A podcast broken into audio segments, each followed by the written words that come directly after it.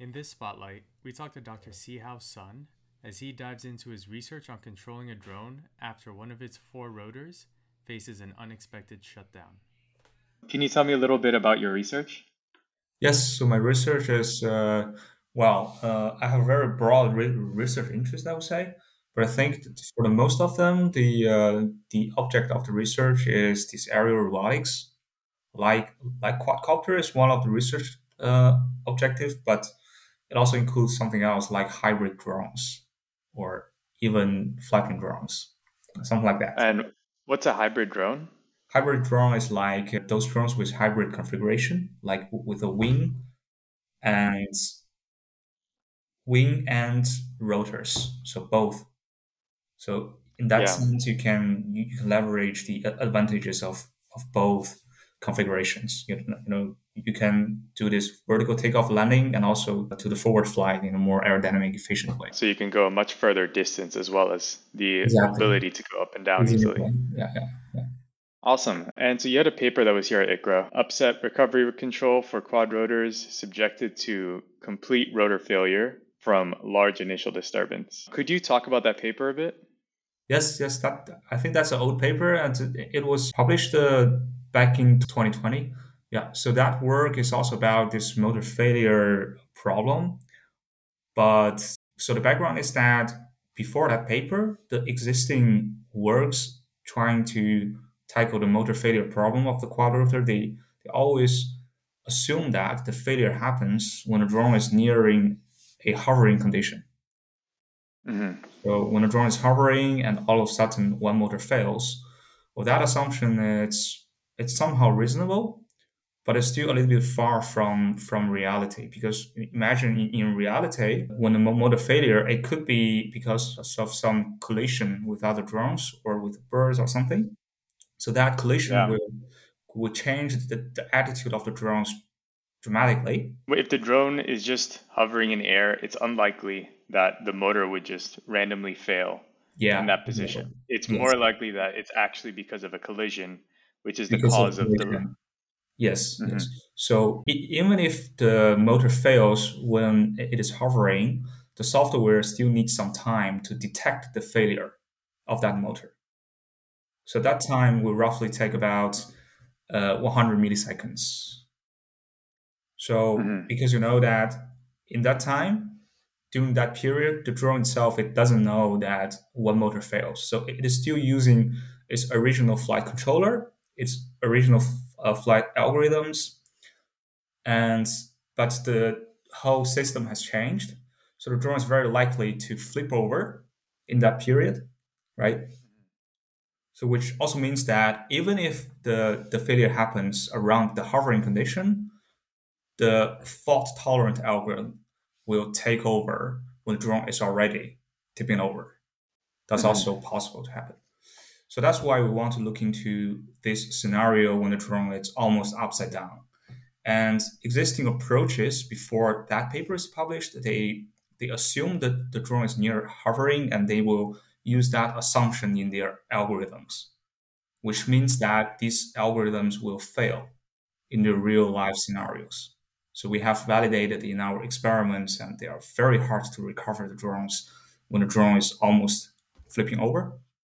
So that is the initiative about that paper. And then we design uh, an algorithm that is able to recover the drone, not only near hovering, but also when the drone is upside down. Mm-hmm. And be able to recover in that situation. It's very challenging, but but we prove that it works. Yeah. yeah. So and then this is for a quad rotor where only one of the motors fails. Yes. And um, so also just to understand how, how stable a quad rotor can be with just three motors without mm-hmm. a fault tolerance um, algorithm, uh, will it just immediately fall, um, fly erratically, and eventually hit a floor or a wall? Uh, they just behave randomly. mm-hmm. Yeah. And also depending on which which algorithms are being used uh, uh, to control the drone, because there are many different algorithms and the PID or LQR, and also these control methods they are they are they're cascaded. So For example, even if you have a, an identical controller to, to control the attitude, the controller to control the position might also be different. And those variations of outer loop controllers will also lead to different behaviors after the mode failure. It's, it's very hard to, to say what will happen, but it's very likely that the drone will crash. Yeah. And so, what exactly um, did your research do? And some of your research was presented here at the 2022 ICRA, um, correct? Yes, yes. I have two papers uh, published in in this ICRA 2022. One paper is is not it's also trying to address the upside down problem, but it's using another algorithm. It's called nonlinear MPC. It's the, the nonlinear model predictive control, which is also widely used in the robotics community, but nobody has ever tried to use that in this motor failure condition. So comparing to the paper I I just mentioned, which was published uh, in ICRA 2020. Well, both of these papers they try to solve this upside down recovery problem, but the older version of the paper they use a cascaded structure. So basically, the, the outer loop controllers. Well, we always separate the controllers in the inner loop and outer loop controller because the inner loop they can react much much quicker, while the, the outer loop they gave a high level command to the inner loop, but they react much much slower. So in mm-hmm. those cascaded structure, for most cases, the outer loop it does not know any constraints from the inner loop. So sometimes you just give a very unreasonable command to the inner loop, which the inner loop cannot follow very well. So that's the problem of this cascaded structure.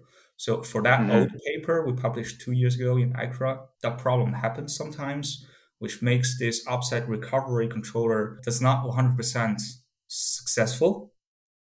So that's why we resort to the nonlinear MPC methods, which we published in this ICRA, so, because that method does not use this cascaded structure.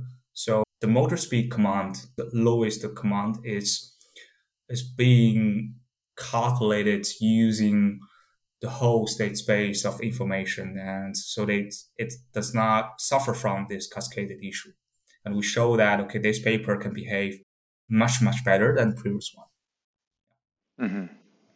So, and does this require any type of special sensors, high frequency inputs to no. make this work? No, it's, okay. it's, uh, uh, uh, it's the same as, as other researchers, like using using Vicon or GPS as external sensors for the state estimation and an IMU onboard for the body rate estimates. So it's all the same with others. So we don't need to any to, to, to use any other special sensors different from other research group. Mm-hmm. Yeah, and is the position and orientation um, that's partially IMU? Is it also using a vision system? No, it's not using a vision system for that work. Yeah, so also get a paper which was published in RAL last year, and it, it was also presented in ICRA 2021. It's about using these onboard vision sensors to solve this motor failure problem. And yes, I'm also very honored that that paper was also nominated as the as the best paper of RAL mm-hmm. last year. And but that was announced yesterday. Mm-hmm. So so and in that paper, we're trying to solve this problem from another perspective. So it's not about this how to recover the drone from this upside down orientation, but trying to use onboard sensors instead of external sensors because there's also a realistic s- scenario. So imagine the motor failures in in an area which is very close to a tall building and the GPS signal is degraded so you cannot rely on these external positioning sensors for state estimation. So in that case, we have to use these onboard cameras. But the motor failure case for quadcopter is very challenging for this uh, onboard vision sensors because the drone must uh, fast spin.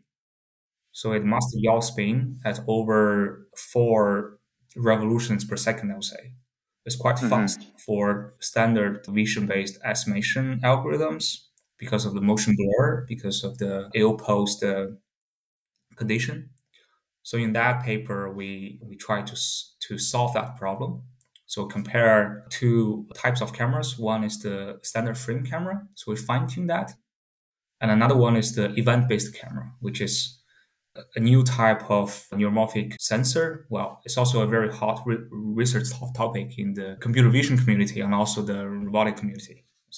So that mm. kind of sensor does not suffer from this motion blur. So we compare these two kind of sensors in this motor failure scenario, and we conclude that the the standard camera it's still possible to control a drone even if the motor fails. But the event-based camera can do better, especially in the lower light conditions. So that's the conclusion about that paper. Yeah. Uh, lower light conditions, and also I imagine if this is outdoors and it's spinning very quickly and in and out of the sun, that might cause some exposure issues exposure as well with the standard yeah. camera. Yes. Yeah. So one of the big benefits of the event camera is that it it can work across a larger range of brightness. Um, yeah. And then also the frame it not really operating the same way with a fixed frame rate. So motion blur is much less of an issue. Exactly. Yes. Awesome. So and it, there are a couple of different methods that you have proposed. Is this last one that you're talking about? The one that you think is the most viable for use in actual industry? Well you know for each paper they are they're only addressing a single problem but for industry, you have to combine all of them together. So what I would mm-hmm. recommend is for the industry is apply the model predictive control methods for the drones because we we have shown that that method is very very useful in these motor failure conditions compared with other cascaded structure. But you can also use onboard camera for for that, either fine tuned or using a let's say event based camera for that. Even though the event camera is quite expensive at the moment, but perhaps in the future yeah. you can use that. Yeah, perhaps in the future when the price goes down with mass production, but exactly. not yet. Yeah. For most use cases. Yeah. Awesome. Thank you very much. Thank you.